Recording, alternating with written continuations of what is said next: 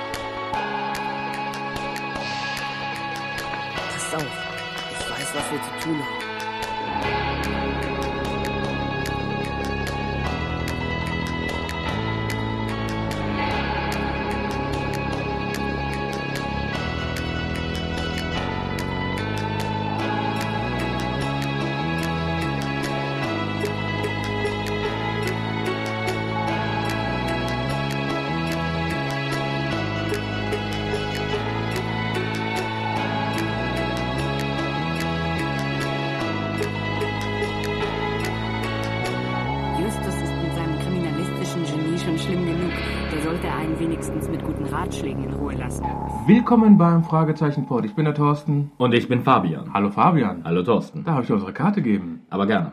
Fragezeichen Pod. Wir übernehmen jede Folge.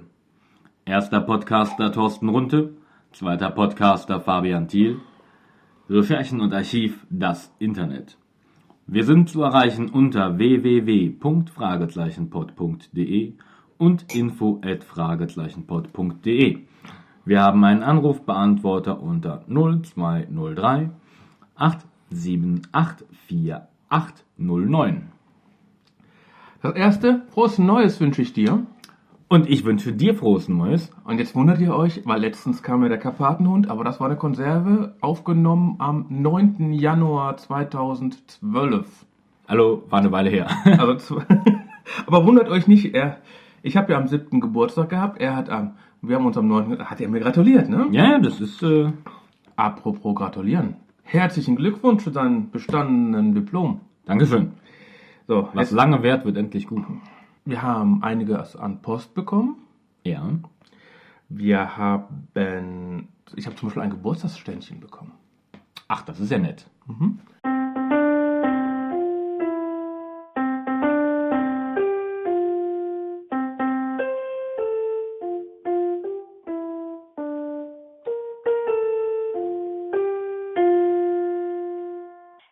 Birthday von Britta aus Lingen. Schön.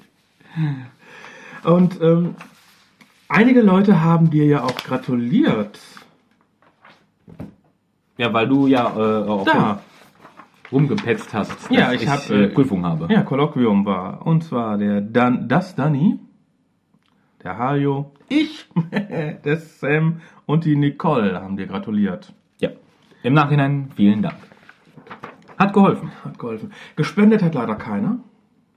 Die haben sich gedacht, der Diplom-Ingenieur, der braucht nichts mehr. Ey, du brauchst doch erstmal einen Job. Ja, das, das wäre ein guter Anfang. Äh, nein, aber gespendet hat keiner für den Podcast zurzeit. Äh, wir haben netterweise immer wieder mal einen Flatter. Ja, das ist auch schön. Und da sagen wir Danke, danke, danke. Und wir haben noch was Nettes. In dieser Woche, wir sind ja relativ frisch, Infomail KW3, aktuelle Podcast-Empfehlung vom podcast.de. Podcast-Tipp der Woche. Der beliebten Jugendbuchserie Die drei Fragezeichen widmet sich der Fragezeichen-Pod. Seit 2011 besprechen Podcaster Thorsten und Fabian regelmäßig neue Hörspielfolgen um die drei Detektive Justus, Peter und Bob. Die Hörer sind ausdrücklich dazu aufgerufen, ihre Meinung abzugeben.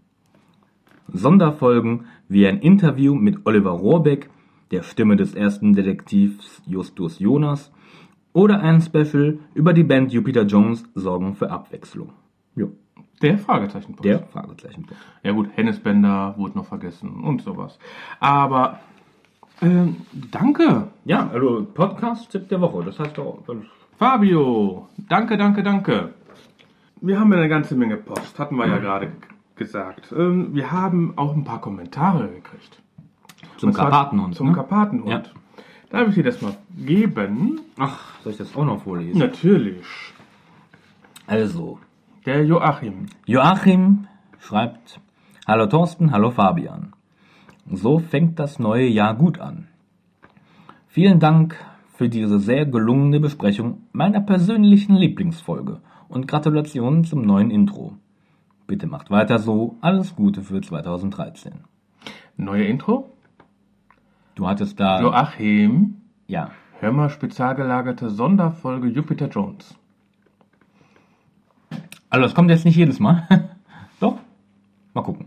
Ja, ich- ab, ja, äh, ich mache, ich finde es eigentlich gut. Wir dürfen es ja auch benutzen. Mhm. Wenn ah, d- Intro, da habe ich eine gute Idee. Jeder sollte doch mal ein bisschen uns auf dem Anrufbeantworter sprechen oder uns eine MP3 schicken. Vielleicht, wo er die Intro-Musik singt oder murmelt oder irgendwas oder gurgelt und daraus schneiden wir vielleicht auch mal eine Intro-Musik. Wäre eine Möglichkeit, so eine A Cappella-Version quasi. Ja, Aber dann von dem Jupiter Jones Intro oder von so unserem alten Intro? vielleicht Oder egal. beides, Oder egal. vielleicht auch das, das aktuelle Intro der drei Fragezeichen. Wäre auch möglich. Wonach euch gerade ist. Ja, also daraus schneiden wir dann auch was Nettes. Also, Thorsten macht das, nicht ich. Ich schneide nicht. Vielleicht kriegt ja Fabian nochmal dazu, da am Computer zu gehen. Okay. Der zweite Kommentar. Tommy Newcomb schreibt: Mahlzeit. Erstmal ein frohes neues Jahr und vielen Dank für die Folge. Der Karpatenhund gehört zu meinen Lieblingsfolgen, da sie wie der Superpapagei und das Gespensterschloss eine schön düstere Atmosphäre hat. In den alten Abmischungen war es auf jeden Fall so. Macht weiter so. Ja, Machen wir. Dankeschön, machen wir. Focco schreibt. Hallo ihr drei. Vielen Dank für diese schöne Folge. Bitte? Eine Anmerkung habe ich noch zur Schlussszene, in der Mr. Murphy überführt wird. Da stürmen die drei zusammen mit dem Polizisten mal eben ins Krankenzimmer und ziehen Mr. Murphy einfach so völlig ohne wirkliche Beweise die Decke weg. Das finde ich dann doch sehr dreist. Allerdings liefern die Sprecher, vor allem Karl Ulrich Mewis, hier wieder klasse Arbeit ab. Ich protestiere! Viele liebe Grüße, Foko. Äh, hatten wir das auch gesagt, ne? Das ist so lange her, das weiß ich nicht mehr. Äh, hörst du unsere Folgen nicht mehr? Nicht alles. Nicht alles. Nicht ja alles. gut, du hast ja gerade dein Kolloquium geschrieben. Ich hatte, genau, ich hatte überhaupt keine Zeit. ähm, nein, aber ich glaube, wir haben es auch angesprochen. Wobei man fairerweise sagen muss, als wenn die drei Detektive das jemals gestört hätte, dass es einfach dreist wäre, irgendetwas zu machen. Uh, vor allem, das ist ja äh, die dritte Folge. Ist ja noch besser geworden. Ja, genau. Und der Dirk schreibt noch was. Der Dirk schreibt noch etwas, jetzt weniger bezogen auf den Karpatenhund. Karpaten. Habt ihr schon alle Cover erpuzzelt? Verpflichtung für Fans. Über 2000 Teile. Ja, haben wir schon. Ich habe zwar nicht zu Hause, aber ich habe schon einmal gepuzzelt. Und wenn jemand dieses Puzzle, was absolut genial ist und zurzeit im Angebot ist, bei Amazon kaufen möchte, bitte äh, bei, dem bei uns auf der Internetseite gibt es einen Amazon-Button. Darüber kaufen und den direkten Link zu diesem Puzzle findet ihr in den Kommentaren zur der Folge Karpatenhund. Aber wenn dir was aufgefallen ist, der Dirk hat uns hat mich darauf hingewiesen, Ja? das Karpatenhund heißt. Und ich hatte noch geschrieben Karpatenhund. Aber ich habe Karpatenhund damals von Europa Überschrift geklaut. Auf Also- der Seite von Hörspiel24 bzw. europa.de steht Karpatenhund. Was war jetzt schlimmer, dass sich Europa offiziell vertan hat oder dass du das einfach so übernommen hast? Da wir ja immer darauf hinweisen, wo ihr eure Folgen runterladen sollt, äh, klaue ich gerne von Europa. Also halten wir einfach fest, die Schuld liegt bei Europa und äh, Mhm. Aber denkt dran, Amazon der Amazon-Button steht euch immer zur Verfügung. Kauft über unser Amazon-Button. Ganz einfach, packt bei euch eine Wunschliste oder sowas, geht über Amazon, geht bei uns auf die Internetseite fragezeichenpod.de, drückt auf diesen Amazon-Button, kommt ihr auf Amazon, stehen zwar oben drei, drei Fragezeichen, Fragezeichen, Fragezeichen oben drin, aber ihr könnt alles eintragen, was ihr wollt und alles kaufen. Also von Klopapier bis Laptop, alles und wir kriegen 5% für unseren Lieblingspodcast. Äh, ja, was haben wir denn noch? Hm, was haben wir denn noch? Was wollen wir eigentlich heute machen? ähm, keine Ahnung, ein Däumchen drehen? Nee, Wir wollen heute die neueste Folge besprechen. Oh, die, oh, die neueste Folge. Also, wenn ihr nicht gespoilert werden wollt, schaltet ab. Ähm, ja, ja, das wäre sowieso sinnvoll. Also nicht, nicht abschalten, nein. Ähm, aber die Folge ist neu und man sollte sie im Idealfall natürlich gehört haben, bevor man jetzt die Besprechung hört. Und zwar ist die erschienen am 11.01.2013, Folge 159, Nacht der Tiger. Der Tiger ist los. Marco Sonnleitner hat sie erzählt und 66 Minuten 10 ist sie lang. Wenn ich so die Sprecher durchgucke, sehen wir eigentlich alte Bekannte. In erster Linie, ja. Thomas Fritsch, Oliver Rohrbeck, Jens Wawritschek, Andreas Fröhlich, Tante Mathilda, Karin Linneberg, dann Hans Meinhardt als Onkel Titus, Inspektor Gotter, Holger, Holger Malich und Michaela Malich. als seine Schwester Caroline. Ja. Ist das seine Frau? Nein, seine Schwester. Ist das auch in Wirklichkeit seine Schwester? Also in Wirklichkeit, nein, das weiß ich nicht. Also wenn, wenn jemand weit, info at fragezeichenpod.de. Morten, ne, Andreas von Meden. Dann Sergeant Donatelli, Peter Weiß. Dann gibt's ein und zwei Männer. Robin Bosch und Gerd Hinze. Bis auf äh, Frau Kotter, also Michaela Malin, waren eigentlich alle schon mal dabei. Mehr oder weniger, alle die üblichen Verdächtigen. Ja, Entweder- immer wieder in verschiedenen Rollen. Ja, ja, be- beziehungsweise ja auch eigentlich, es ist ja fast ein Kammerspiel für die drei Fragezeichen. Also wenig Interaktion mit anderen Leuten. Ja, mit dem Computer. Ja, mit dem, ja, mit dem Computer gibt's relativ viel. Aber wovon reden wir dann eigentlich? Ja, ähm, soll ich dir, dir mal kurz, äh, ganz kurz den Inhalt wiedergeben auf drei DIN A4 Seiten? Die Folge beginnt damit, dass Bob seine Künste als Bauchredner vorführt und Justus, Peter, Tante Mathilda und Onkel Titus erstmal eine kleine Vorstellung gibt. Dann gibt es einen Zeitsprung und wir erfahren, dass kurz nach Mitternacht Justus von Tante Mathilda geweckt wird. Onkel Titus hat auf dem Schrottplatz einen Einbrecher entdeckt. Die Polizei ist auch schon informiert und Justus und Onkel Titus wollen aber auf eigene Faust nachsehen, um wen es sich dabei handelt. Dabei entdecken sie den Einbrecher und Justus nimmt die Verfolgung auf, verliert ihn aber recht schnell. Ist ja normal, oder? Schon gut. Am nächsten Tag in der Zentrale berichtet Justus natürlich seinen Freunden von dem Vorfall und er ist sich sicher, dass der Einbrecher bei ihnen in der Zentrale war. Allerdings ist ihm noch nicht klar, was er hier gemacht hat, weil anscheinend nichts fehlt oder etwas verändert wurde. Da bemerkt Bob allerdings, dass neben der Tastatur des Computers ein kurzes rotes Haar ist, sodass die, der Verdacht aufkommt, dass jemand sich an dem Computer zu schaffen gemacht hat. Und tatsächlich stimmt auch irgendetwas mit dem Computer nicht. Auf einmal taucht eine unbekannte Textdatei mitten auf dem Desktop auf. Justus hat die Vermutung, dass der Einbrecher ein Überwachungsprogramm auf den Computer gespielt hat, was es ihm erlaubt, von außen auf den Computer der drei Fragezeichen zuzugreifen. Und tatsächlich ist dies auch der Fall. Ohne das Zutun einer der Detektive bewegt sich die Maus und öffnet die Textdatei. In der Textdatei befindet sich ein Gedicht.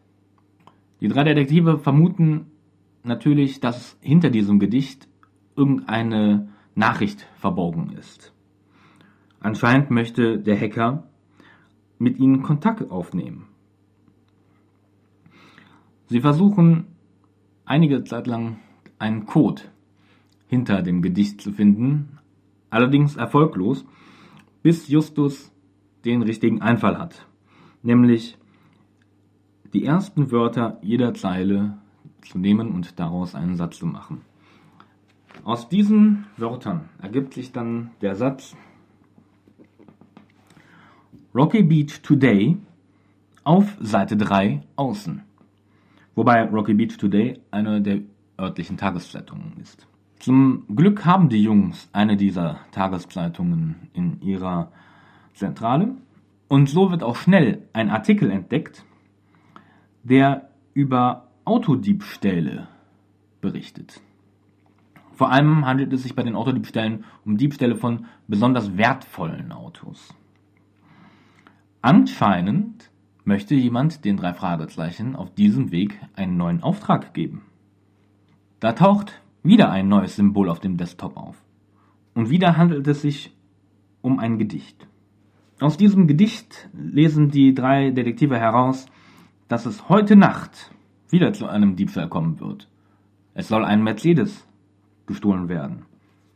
Und zwar anscheinend in der Orange Street.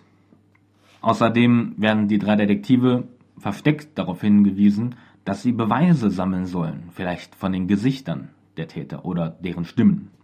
Die drei Detektive hinterlassen daraufhin ein Antwortgedicht, in dem sie den Auftrag annehmen. Die Jungs fahren nun also zur Orange Street und machen in der Straße auch zwei Mercedes aus, wobei der eine Mercedes ähm, nach kurzer Zeit wegfährt, sodass nur der schwarze der beiden übrig bleibt. Die drei Detektive verstecken sich daraufhin hinter einem Fliederbusch, machen ihr Equipment klar, nämlich ein Richtmikrofon und eine Kamera, und setzen zudem Strumpfmasken auf, die Justus eigens hergestellt hat. Nach einiger Zeit tauchen auch zwei Personen auf. Diese tragen Tigermasken und sie nähern sich dem Auto. Sie knacken die Tür und fahren mit dem Auto davon.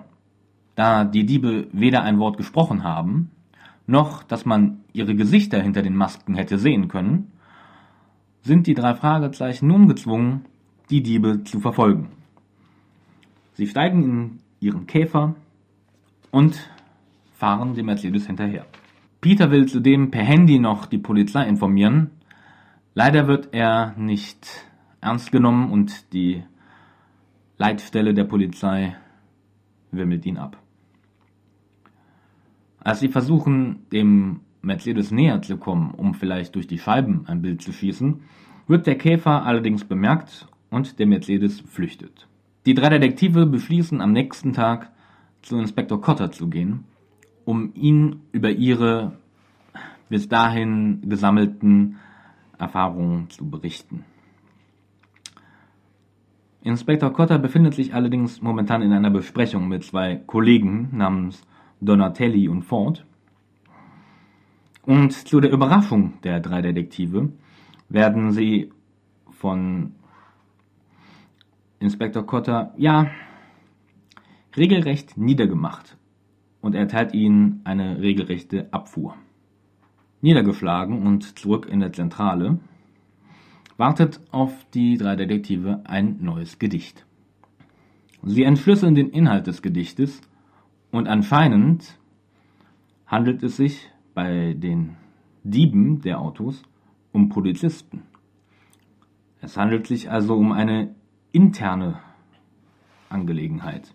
Das Gedicht enthält außerdem noch die Namen einiger Verdächtigen. Und über die Internetseite der Polizei stellen die Jungs auch fest, dass es sich dabei um Polizisten handelt. Das Schlimme daran ist, einer der Verdächtigen ist ebenfalls Inspektor Cotter. Da sie sich natürlich jetzt auf keinen Fall mehr an die Polizei wenden können, beschließen die drei Detektive, die verdächtigen Polizisten nach und nach zu beobachten. Als erstes nehmen sie sich die Wohnung des jungen Polizisten namens Forrester vor. Als sie dort ankommen, fährt dieser gerade weg und Peter und Justus brechen bei ihm in die Wohnung ein. Dort entdecken sie aber nichts Verdächtiges, bis auf ein Foto, das Forrester mit seiner Freundin zeigt, die kurze rote Haare hat. Handelt es sich bei Forrester um ihren geheimen Auftraggeber, den die drei Fragezeichen mittlerweile Mr. X nennen? Am gleichen Abend untersuchen die drei Detektive auch die Wohnung anderer Polizisten. So untersuchen sie unter anderem die Wohnung von Rex Mitchell, bei dem sie allerdings nichts finden, da dieser auch wohl vor kurzem geschieden ist und neu in diese Wohnung eingezogen ist. Und auch in die Wohnung von Trevor Devlin steigen Peter und Justus ein. In der Wohnung entdeckt Peter etwas. Da kommt Trevor Devlin allerdings zurück und die beiden Jungs verstecken sich im Schrank. Wie man erfährt, ist Bob, der eigentlich Wache halten sollte, eingeschlafen. Aber zum Glück ist Mr. Devlin gleich wieder verschwunden, weil er wohl nur etwas vergessen hatte, so dass er Peter und Justus nicht entdeckt hat. Aber was hatte denn nun Peter entdeckt? Nun, nichts Geringeres als einen Haufen Geld, den er auf grob 20.000 Dollar schätzt. Und ein Bild, das Devlin zusammen mit Inspektor Cotter vor einem teuren Ferrari zeigt. Es sieht nicht gut aus für Cotter. Sie untersuchen danach ebenfalls die Häuser von Ford und Donatelli, denen sie ja auch schon bei Cotter begegnet sind, stellen dort allerdings nichts Erstaunliches fest, außer dass Donatelli anscheinend ein Computerfreak ist. Er könnte also auch Mr. X sein. Zu guter Letzt wollen sie Cotter überprüfen. Da sie bei ihm natürlich nicht einbrechen wollen, beschließen sie einfach, seine Schwester zu besuchen. Diese lädt die Jungs auch gerne nach innen ein und während Justus sich kurz die Hände waschen will, berichtet sie Bob und Peter, dass auch sie das Gefühl hat, dass in letzter Zeit irgendetwas mit Inspektor Cotter nicht stimmt. Er ist immer mies gelaunt, verrät aber nicht, warum. Als Justus aus dem Bad wiederkommt, klagt er über Bauchschmerzen und die drei gehen. Natürlich war das nur ein Vorwand von Justus, denn er hat im Badezimmer etwas entdeckt. Im Spülkasten der Toilette in Inspektor Cotters Badezimmer war eine Tigermaske versteckt. Ist Inspektor Cotter wirklich ein Autodieb? Zurück in der Zentrale wollen die Jungs immer noch nicht so recht glauben, dass alles danach aussieht, dass Cotter zu den Dieben gehört. Justus schreibt daraufhin ein neuerliches Gedicht an Mr. X, in dem er um mehr Einzelheiten zu den Diebstählen bittet. Außerdem hat er auch schon einen Plan gefasst, wie man die Diebe überführen kann. Später am gleichen Tag hat Justus Antwort von Mr. X bekommen. Die Diebe haben anscheinend Verbindungen zur Zulassungsstelle, worüber sie herausfinden, wo neue, teure Wagen angemeldet wurden. Und Justus hat, wie gesagt, bereits einen Plan. Er will den Rolls-Royce als Köder nehmen. Nachdem er mit dem Besitzer des Rolls-Royce gesprochen hat, stimmt dieser zu, dass der Rolls-Royce auf Morton zugelassen wird. Dieser gibt einfach an, dass er mittlerweile so viel Geld zusammengespart hat, dass er sich sein Traumauto endlich selber kaufen konnte. Er verbreitet dies auch in der Zulassungsstelle und auf dem Polizeirevier, vor dem er auch sinnigerweise parkt, um den Rolls-Royce auf schön jedem ins Gedächtnis zu rufen. Bevor es aber zu dem Diebstahl kommen soll, montiert Justus noch den Peilsender im Auto und installiert zusätzlich eine Kamera auf dem Armaturenbrett, was die Gesichter der Diebe zeigen soll. Und schließlich ist es soweit. Die drei Detektive gehen vor Mortens Wohnung in Deckung. Und nach stundenlangem Warten kommen auch die Diebe. Unglücklicherweise kommt genau in diesem Augenblick Morten aus seiner Wohnung um an den Kofferraum zu gehen. Die Diebe schlagen ihn nieder, nehmen die Autoschlüssel und verschwinden mit dem Rolls Royce. Nachdem sich die drei Detektive erkundigt haben, dass es Morton auch wirklich gut geht, nehmen diese zusammen mit Morton die Verfolgung auf. Sie verfolgen den Rolls Royce und auch die Kamera funktioniert, bringt nur leider nichts, da einer der Diebe seine Maske genau auf die Kamera setzt. Sie müssen die Diebe also selber stellen. Sie verfolgen mit Hilfe des Peilsenders die Diebe bis zu einem Lagerhaus, in das sie auch nach kurzer Zeit selber einsteigen. Die drei Detektive betreten daraufhin mit Morton das Lagerhaus. Da geht das Licht an und die Diebe stellen die drei Detektive und einer der Diebe hat auch eine Waffe. Da setzt Bob seine Künste als Bauchredner ein und verwirrt die Diebe. Diese Verwirrung nutzt Morton, um dem bewaffneten Dieb die Pistole aus der Hand zu schlagen. Bob nimmt die Pistole sofort an sich und die Diebe sind gestellt. Justus erklärt auch schon, dass es sich bei den Dieben nicht um Cotter handeln kann, als dieser plötzlich mit gezückter Waffe durch die Tür kommt und verlangt Waffen runter. Damit ist die Szene zu Ende. Cliffhanger. Cliffhanger. Folge vorbei, die drei Detektive sind tot. Nein, am nächsten Tag. Die drei Detektive und Morton sind von Caroline Cotter, der Schwester von Inspektor Cotter, zum Essen eingeladen.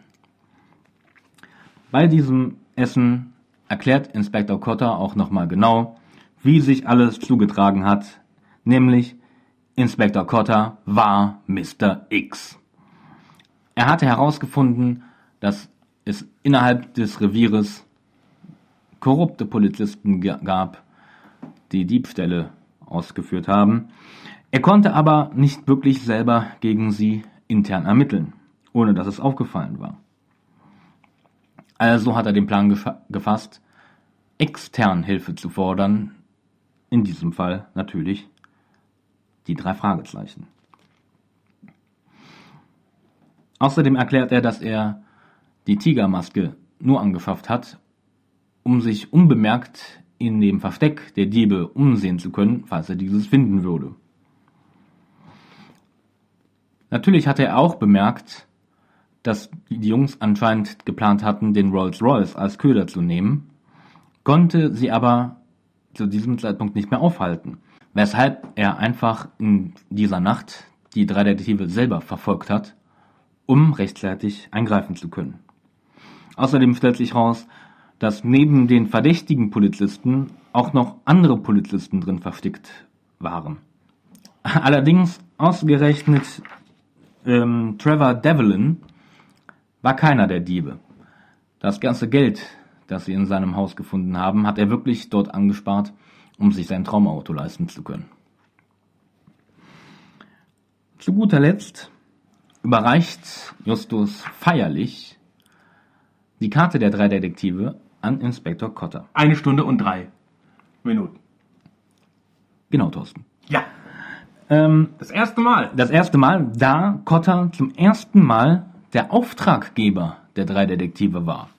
Und deswegen muss er natürlich eine Karte kriegen. Es wird noch hin und her geredet und man erfährt, dass man Inspektor Cotters Vornamen nicht erfährt. Es gibt ein Abschlusslachen, Ende der Folge. Wobei, das ging jetzt sogar schneller, als ich gedacht hätte. So, äh, Bauchreden Bob steht bei mir als erstes auf der Liste. Ja, Ja. Bob der Bauchredner. Ja, weil es geht ja dann um, der macht ja einen Varieté-Kurs. Ja, genau. Und Hugo Asimoti wird direkt vom erwähnt. Ja, dessen Stimme macht er beim Bauchreden nach. Mhm. Und äh, woher kennen wir den Mann? Aus der singenden Schlange. Folge 25. Genau. Müssen wir auch mal besprechen. Ist eine der Folgen, die anliegt, klar. Ja, dann kommt wieder unser Klugscheißer. Ha, ja. Justus erzählt, äh, erklärt für den letzten Depp, was Bauchreden ist. Beziehungsweise, dass es nichts mit Bauchreden zu tun hat. Ähm, wobei äh, Peter ihm dafür auch ordentlich ein reinwirkt. Das möchte ich dir mal vorspielen. grob die sogenannten gerne. Kiefer- und Lippenlaute Ja, nun und die damit Bob doch seinen Auftritt erst Was? und raub uns nicht gleich wieder alle Illusionen. das doch nur erklären. Weißt du, was der Arzt nach deiner Geburt zu deiner Mutter gesagt hat? Ich höre. Gratuliere, Mrs. Jonas. Sie haben soeben ein acht Pfund schweres Lexikon zur Welt gebracht. Sehr lustig. Haha, sehr witzig.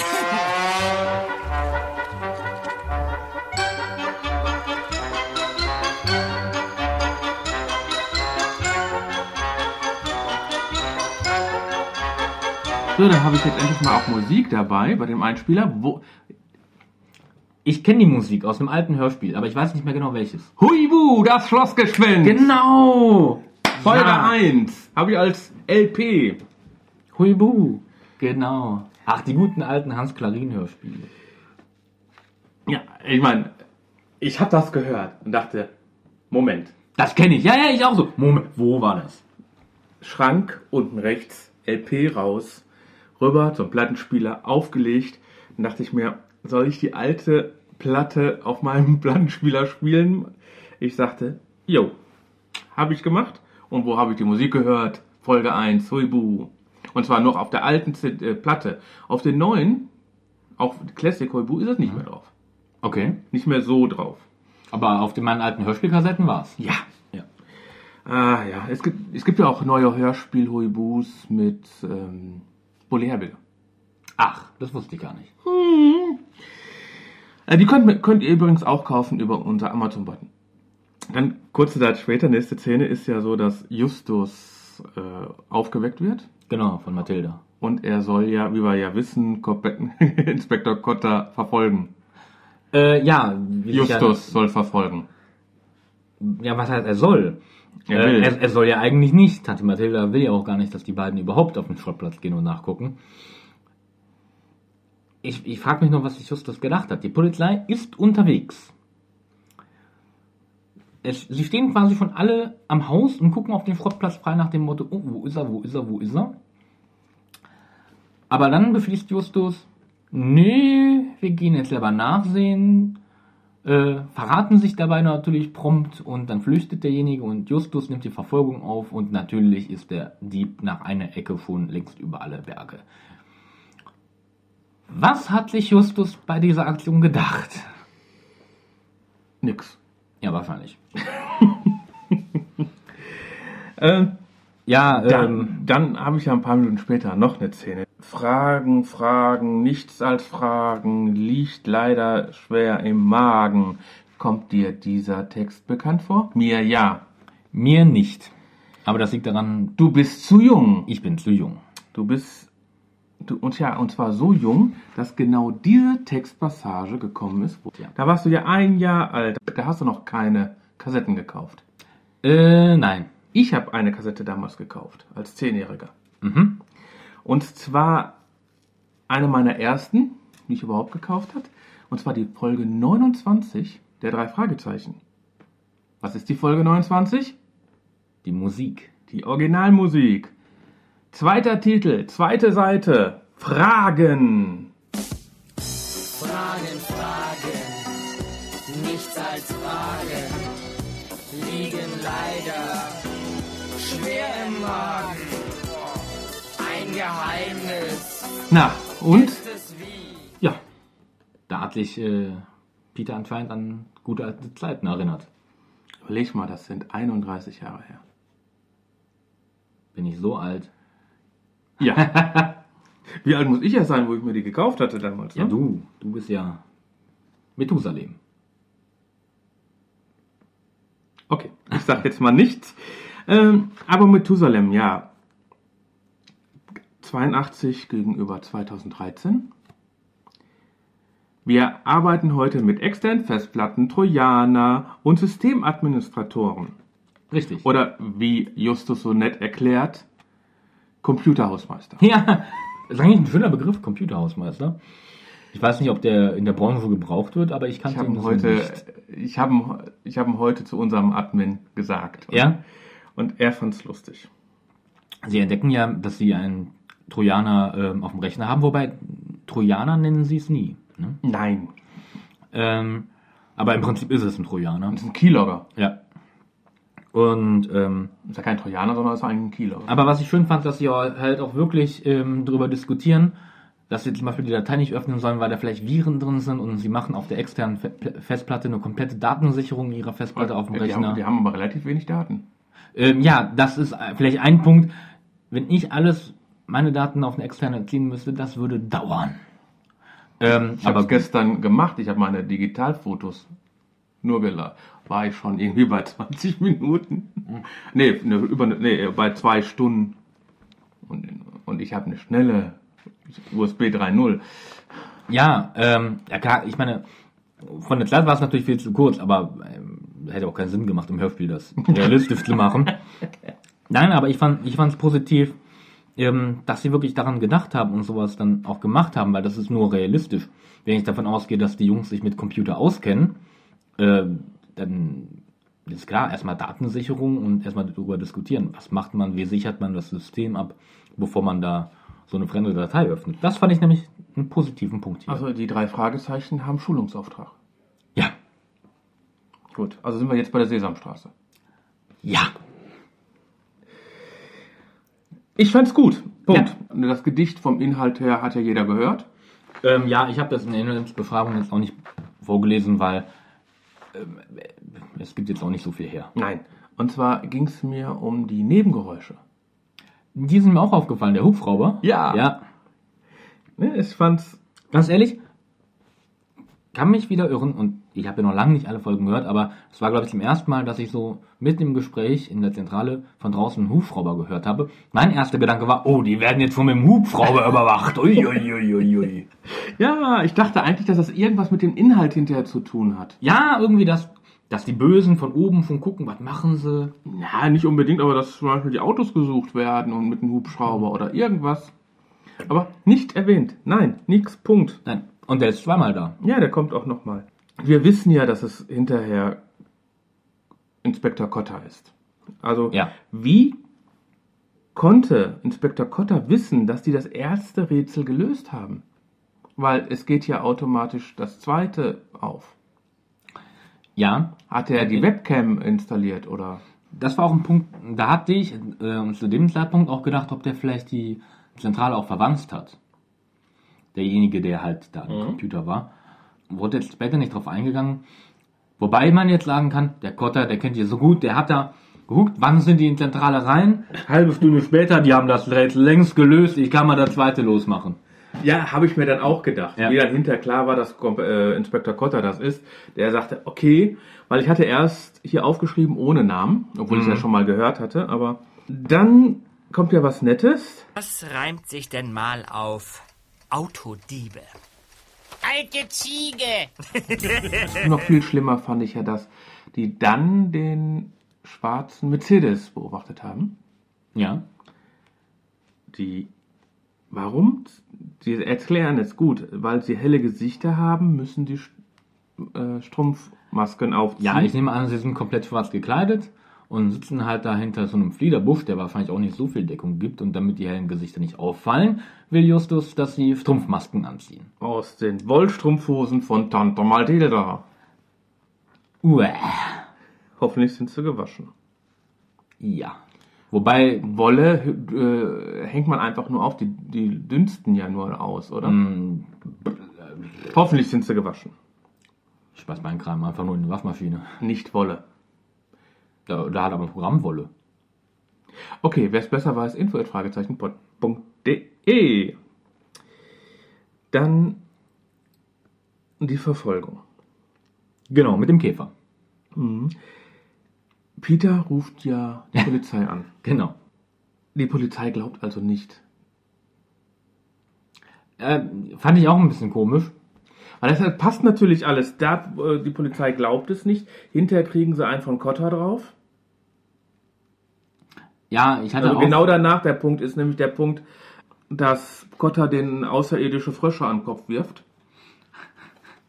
Ja, ist schon ziemlich fies, was er da äh, ablässt. Aber gut, wie man ja nachher erfährt, bewusst. äh, Ich meine, jetzt hat er auch gerade die zwei Kollegen da gehabt, die auch unter Verdacht standen. Ähm, der musste die loswerden, bevor die im Prinzip ein Wort sagen. Sonst wäre es schon, hätten sie sich selber ja auch in Gefahr gebracht, weil dann wäre ja quasi, wären ja quasi die Gruppenpolizisten auf sie auch noch aufmerksam geworden. Ja, ja, aber das eben, dass die Polizei auflegt und dass Cotta die hinterher zur Sau macht, ist, passt schon irgendwie zusammen. Ich dachte da, Ich habe auch an eine Verschwörung gedacht. Verdächtig. ja, weil das irgendwie, das irgendwie die drei Fragezeichen, die brauchen ja eigentlich normalerweise, früher haben sie ja ihre zweite Karte gezeigt. Genau. Ja, gut, es war dann nicht Kom äh, Inspektor Cotta, sondern, Kommissar Reynolds. Gut, aber viel erzählt die heute nicht mehr. Das weiß ich nicht. Also ich habe sie ehrlich gesagt in den neuen Folgen nicht mehr gehört. Ja, Reynolds nicht mehr da, Cotter da, Cotter. Naja, okay. Ja, und dann. Nee, ne? Die Einbruchsserie. Erstens Forrester, zweitens Mitchell, drittens Devin, viertens Ford, dann als fünftens äh, Donatelli und sechstens, na gut, da brechen sie nicht ein, aber Cotter. Einbrüche an einem Tag. Ja, das, Fleißig, fleißig. also ja, sagt sogar Peter, ne? Also ich weiß Ja. gar nicht mehr, wo wer hinterher wohnt. Ganz ehrlich, ich hätte mehr mit dem äh, Spruch gerechnet, aber gut, da sieht man mal, wie die Jungs drauf sind. Ähm, fünf Einbrüche so kurz hintereinander, ich kann gar nicht mehr unterscheiden, wer ist der Verbrecher und wer nicht. Ja, Ich meine, das hatte ich auch gedacht. weil, hallo, die brechen da wirklich ein. Peter Föhn immer mit seinem Dietrich. Äh, ja, aber woher kommt der Spruch äh, Rotbach Fliegenschnapper? Das weiß ich auch nicht. Also das weiß ich jetzt auch nicht. Äh, der ist bei 34 Minuten 20 Sekunden. Wenn es jemand weiß, bitte bei den Kommentaren, iTunes oder per E-Mail. Ich würde gerne wissen, wo das herkommt. Ich habe jetzt auch nicht äh, das gefragt. Also habe ich vielleicht, ich frage ja lieber die Hörer. Ja, aber die Einbruchsserie, das war von einer Nummer für sich. In der Einbruchserie äh, sind sie ja dann bei Devil. Ja. Da gehen die beiden, äh, Peter und Justus? Justus, müssen sich in einem Schrank verstecken. Ja. Da dachte ich mir, boah, ist der Schrank groß. Ja. Vor allem, wenn man bedenkt, ich meine, das ist, wenn man einen großen Kleiderschrank oder sowas hat, der ist ja dann meistens auch voll. Ja. Ne? Also, Und wenn ich dann überlege, ich sollte bei mir im Schrank reingehen, ah, nee. Ja, nicht, ne? ja, aber was wir da finden, ist ja einmal das Bild mit Cotta vor einem Ferrari Genau. und 20.000 Dollar in Summe in 20 Dollar Scheinen. Das sind also 1000 Scheine. Das ist das, was Peter gesehen hat. Ist ein Haufen. Als erstes dachte ich mir, der hat nichts mit den, äh, mit den Autodiebstählen zu tun, der ist einfach nur bestechlich. Oder er, Der hat den 20 äh, oder er klaut Kindern das äh, Mittagessen, das Geld. Also, keine Ahnung. Aber ja, 20 Dollar fürs Mittagessen. ja, in Amerika, wer weiß, wie teuer das da ist. Ja, also, wer ist hier der Verbrecher? Der sechste, in Anführungsstrichen, Einbruch ist er dann bei Schwester Cotta. Ja, beziehungsweise die fallen wohl zusammen zu wohnen. Also, Ja. Caroline Cotter und Inspektor Cotter. Justus findet die Maske und bekommt tierische Bauchschmerzen. Und wir wissen sofort, weil er braucht seine Tabletten. Genau. Dann wissen wir sofort, er hat keine Bauchschmerzen, sondern er spielt so. Ja, aber das war eigentlich schon klar. Also, das hätte mich gewundert, wenn da irgendwie was echtes hinter gewesen wäre. Und das war ja auch nichts dahinter. Er wollte ja nur schnellstmöglich aus dem Haus raus. Und ähm, ich sag mal so, das äh, sieht in dem Moment ja auch äh, mehr als verdächtig aus mit der Maske. Wobei man sich fragt, wenn er Einbrecher ist, warum versteckt es im Spülkasten vor seiner Schwester? Ich meine, der wird doch auch sein privates Räumchen da haben, oder? Auch, wer könnte die Maske offen liegen haben? Ja gut, da müsste Wenn sie, jetzt ein Kollege reinkommt, okay, problematisch. ja oder wenn sie das irgendeinem gegenüber mal erwähnt, das wäre auch nicht gut. Ja, Ja, aber aber man muss es doch nicht im Spülkasten verstecken. nee, das war von etwas. Aber, äh, aber Justus will ja, schreibt ja sofort eine E-Mail danach mit einer Ziege. Genau. Äh, Ich dachte erst alte Ziege, äh, Autodiebe, aber das hatten wir ja schon mal. Aber es war ja dann doch nicht. Das das war ja dann der, die Ziege an dem Pfahl und die den Tiger aus dem Busch locken soll. genau. Wobei ich in dem Moment an Jurassic Park gedacht hatte und da waren es keine Tiger, aber egal. Anspielungen dann auf Anspielungen. Mhm. ne? Dann ging es ja dann um Mortens Rolls Royce. Genau. Justus möchte halt den Rolls Royce als ähm, Köder benutzen. Und wendet sich ja auch zuerst an den Besitzer des Rolls Royce, diese Autovermietung. Oder Verleihung oder ähm, Vermietung ist, glaube ich. Fahrservice-Diensten. Genau. Und ähm, was mich da wundert, dass der wirklich den Besitzer überreden kann zu der Aktion. Kostet ja auch einen, einen Haufen Geld. In Deutschland ummelden, wieder zurückmelden. Ganz davon abgesehen, dass es sich um einen verfluchten Rolls Royce handelt. Goldenen Rolls Royce. goldenen Rolls Royce. Oder ich habe einen Plan, wir sind Autodieben auf der Spur. Wir würden jetzt gerne Ihren Rolls Royce nehmen und den von den Dieben klauen lassen, um sie verfolgen zu können. Und bestimmt kriegen wir den Rolls Royce wieder, da passiert doch nichts. äh, Das, das schaffen wir schon irgendwie. Ja gut, sie kriegen den überredet. Wir kriegen ihn. Gut, ähm, fairerweise, ähm, er müsste sie ja kennen. Natürlich, seit Jahren. Ähm, er ist ja auch derjenige, der ihnen damals halt das zur Verfügung gestellt hat, nachdem sie den Fall für ihn gelöst haben. Welcher Fall? Das wird nicht gesagt, das haben sie ja schon in der ersten Folge. Tja. Ähm, in den Büchern ist es, glaube ich, halt in einem der ersten Bücher drin, die dann vor Super Papagei sind, aber in der Hörspielreihe ist es, glaube ich, nicht Papagei Folge 3. erwähnt. Es, dann äh, wird ja auch mal gesagt, dass der Rolls Royce ein äh, Gewinnspiel war. Nachher.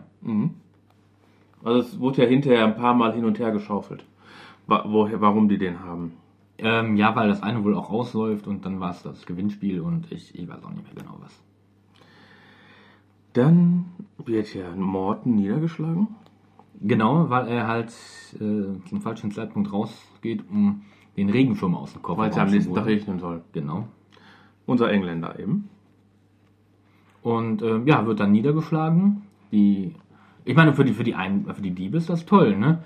Kommt der Inhaber gleich mit dem Schlüssel raus, braucht man gar nicht groß knacken. Ja, vor allem geht der Wagen nicht kaputt. Genau. Dann wird die Maske auf die Kamera gelegt. Okay, kann passieren. Ja, äh, Finde ich jetzt gar nicht so schlimm. nee, um Gottes Willen, das ist jetzt ungünstig gewählt, halt von, von der Kameraposition her. Ich nehme an, irgendwie vielleicht in einem, einer von den Lüftungsschlitzen oder so. Wir merken ja, er hat, es ist moderner. Ja, ja, ich meine, sie haben auch eine direkte Bildübertragung. Also das ist schon über, über Funk. Und zwar auf dem Laptop. Genau. Gebt mal euren Laptop rüber, sagt er ja. Äh, früher hatten sie, haben sie mal irgendwann gesagt, äh, sie haben so eine Kiste, der Piep, Piep, Piep macht immer lauter wird und sowas. Ja, der, das ist der Peilsender, der ja. Peilsender. Heute macht man alles mit Laptop. Ist ja auch sinnvoll. Es wird modern. Es wird modern, ja, ja. Dann innerhalb der Halle wird ja wieder ge- gebauchredet. Genau. Sack, Nase, hohle Nuss und Eiterustel. Ja, die Diebe werden durch diese Beschimpfung natürlich verwirrt, weil niemand da ist, der sie spricht. Wobei Hier kommt Bob dann, dann schon, also man muss fairerweise sagen, Bob muss schon ziemlich gut sein, weil nicht nur, dass er halt die Lippen nicht bewegt beim Sprechen, er muss ja auch eine recht gute Projektion haben.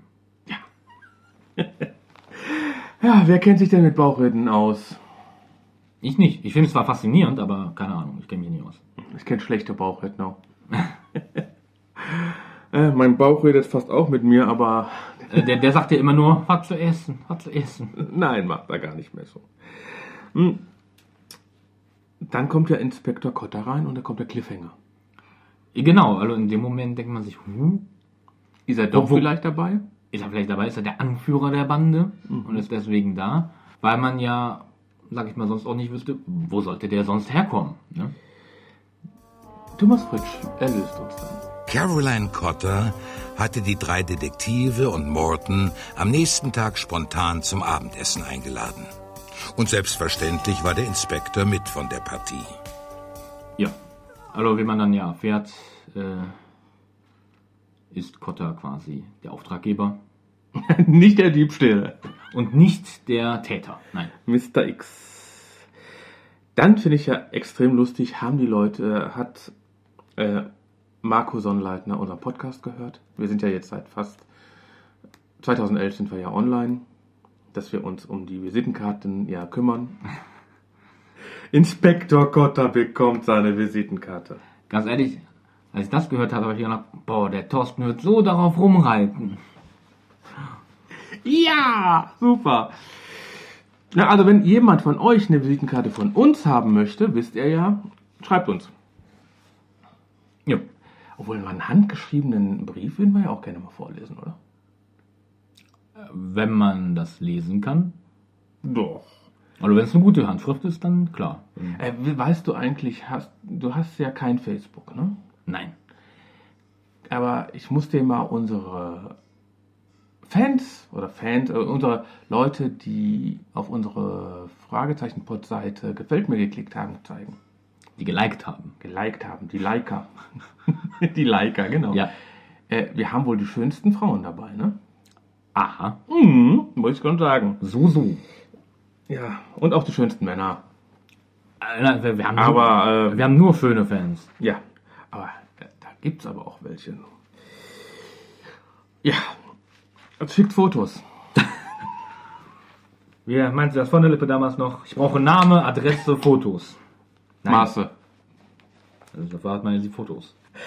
Und dann erfahren wir, dass die Schwester von Inspektor Cotter Cotter zu ihrem Bruder sagt. Richtig. Aber haben sie gut gelöst, fand ich. Ähm, also, Er beschreitet ja nicht, dass er einen Namen hat. Er befragt nicht, dass er einen Vornamen hat, ähm, aber er verrät ihn nicht. Und ich, ich fand es halt schön, weil sie spricht dann mit ihm und sie redet ihn mit Cotta an. Und in dem Moment dachte ich mir, oh nee, Leute, selbst seine Schwester spricht ihn mit Cotta an.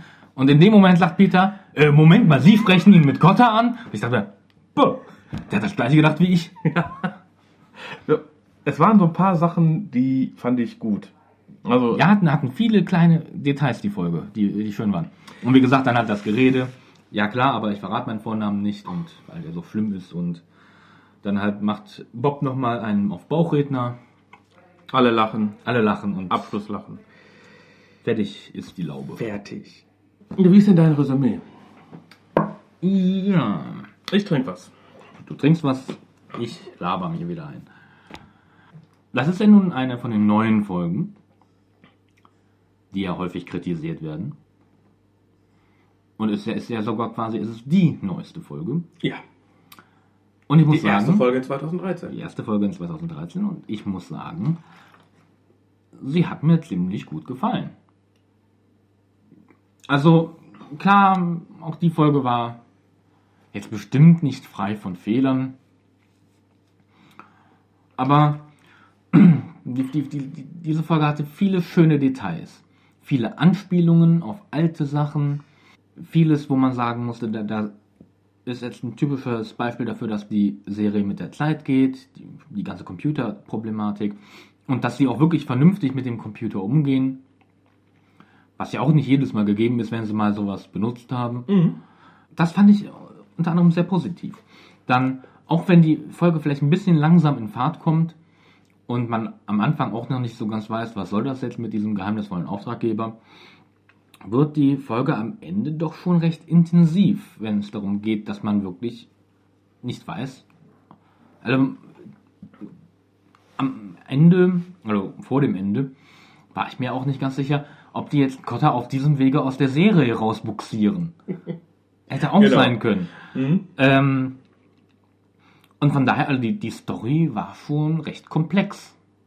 Gut, diese Einbruchsserie, die die drei Detektive dann ausführen, ist ein bisschen too much.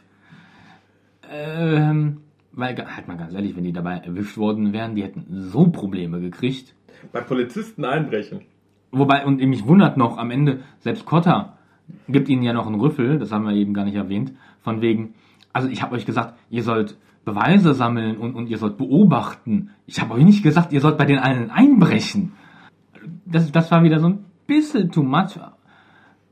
Wobei man fairerweise sagen muss, das machen die so oft, für die ist das gang und gäbe bei Leuten. Ja, warum haben sie denn Dietrich hier. Dietriche? Also das war vielleicht so ein kleiner, kleine Sache, wo ich mir da beim Hören gedacht habe, so, ihr wollt jetzt nicht wirklich bei den allen einbrechen, oder? Ich habe jetzt gedacht, die, wo, am Anfang habe ich noch gedacht, die wollen die nach und nach verfolgen, aber gut.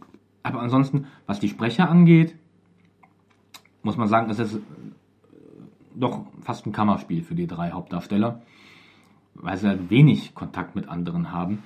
Auch eine Sache, die sehr ungewöhnlich für diese Folge war, dass viele Szenen gar nicht ausgespielt worden sind, sondern wo dann es einen Schnitt gab und dann wurde quasi erzählt, was passiert ist. Also als Beispiel ähm, die Szene, wo Trevor Devlin wieder zurück in seine Wohnung kommt Da hört man nur, er kommt rein, äh, verstecken wir uns im Schrank.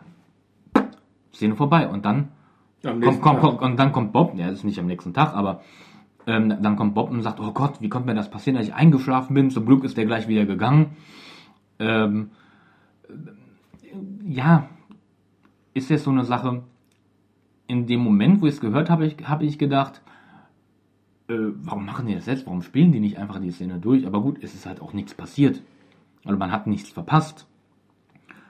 Und dafür hat man einen kleinen Cliffhanger drin gehabt, wie auch am Ende den großen Cliffhanger.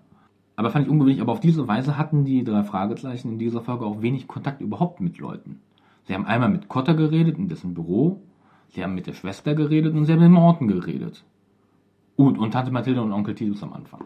Also von daher, mh, klar haben sie mit Leuten gesprochen, aber äh, also ich weiß nicht, wie es dir vorkam, aber mir kam es schon fast wie, wie, so ein klein, wie so ein kleines Kammerspiel von den drei vor.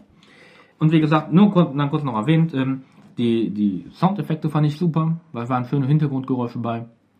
Die Musik fand ich gut. Nicht, ist am Anfang schön, diese Huibu-Musik, wie ich jetzt erfahren habe. Und ansonsten, es war nichts Auffälliges dabei, aber auch absolut nichts Negatives. Und von daher, wie gesagt, Folge hat mir sehr gut gefallen. Bitteschön. Ja, die Folge, wie ich sie das erste Mal gehört habe, fand ich so, die Folge war voll. Ja. Also mir kam, also das einzige Wort, was mir wirklich daran kam, war voll. Es passiert einen Haufen da drin, es passiert sehr viel da drin. Ob man alles haben muss, um die Story zu erzählen, weiß ich nicht. Aber Marco Sonnleitner hat es gemacht. Ich finde, wie, ich die- wie ich die CD in der Hand hatte, bevor ich sie ausgepackt hatte, ist mir direkt das Cover aufgefallen. Das Cover ist toll. Das Cover ist toll. Hat nicht wirklich was mit dem Inhalt zu tun, aber außer dass die halt Tigermasken aufhaben. Ja, Tigernacht, Nacht des Tigers. Ne? Äh, ich fand es einfach nur gut. Dann, wie ich dann reingehört habe, ich fand die Soundeffekte ganz nett. Hm? Hubschrauber, dann da ein bisschen Hintergrund, da ein bisschen. Also ich fand die Hintergrundgeräusche sehr gut. Die Anspielungen, oder nicht nur Anspielungen, sondern richtig Hinweise auf alte Folgen, fand ich sehr gut. Irgendwie finde ich eigentlich sehr viel sehr gut an dieser Folge. Die Gags, ja, 8 Pfund schweres Lexikon. Huibu-Musik, dass die relativ modern sind, den Hubschrauber. Was ich nicht, wirklich nicht gut fand, war, die haben die Rätsel vorgelesen. Als Hörer konnte man diesmal absolut nichts damit anfangen, wenn man es nicht schriftlich gesehen hat. Hm, Ja, das stimmt. Dann wurde ja das zweite Rätsel noch vorgelesen und, so, und das nächste Rätsel auch und eigentlich brachte es nichts. Man, bei den zweiten und dritten Mal konnte man wissen, ja, es war, es werden Steine erzählt und was nicht noch alles und der, äh, der Strand und sowas. Da hat man Sachen wiedergefunden. Das fand ich jetzt ein bisschen zu viel. Wobei, da habe ich dann auch noch eine Sache, was die Rätsel angeht. Ähm, gebe ich dir vollkommen recht, also wirklich miträtseln war nicht. Aber teilweise, gerade mit der Übersetzung aus dem Englischen ins Deutsche und dann wieder aus dem Deutschen ins Englische, Und dann in Spanische. war, war schon teilweise hanebüchend. Also ich sag nur, ähm, Gnade wird Mercy wird Mercedes. Ja. Ja, ja, vielleicht ist ja, ja doch Spanisch, ne? Also ich sag mal so, die Rätselqualität war nicht so hoch, was das, was die Gedichte angeht. Das, das hast du. Die Gedichte war, waren wirklich miserabel. Ähm, ja, sonst hast du ja eine ganze, haben wir ja noch schon eine ganze Menge gesagt. Bin eigentlich durch. Bewertung. Punkte. Wie viele Punkte gibt's da? Ich gebe der Folge hm, 8,5 Punkte. Haben wir fast eine Punktlandung. Ich gebe neun. Oh, nein. Ja. Hat die Inspektor Cotter bekommt seine Karte. Ja, Das muss bewerten. Das, muss das hat drei. Punkte gegeben. Wir hätten zwar gerne aus dem Fandom noch was vorgelesen. War Bewertung für die Folge. Bewertung. Das Einzige, was wir gefunden haben, waren vier Stimmen mit 7,75 durchschnittlichen Punkten. Da sind wir ja gar nicht so weit weg. Also, Weil wir haben eine höhere Bewertung. Und bei Europa hat noch keiner was geschrieben. Ja, gut, die Folge ist ja auch neu. Das kann passieren. Vielleicht schreibt ihr uns ja, wie ihr die Folge fandet. Und ich sag mal einfach, viel Spaß. Tschüss.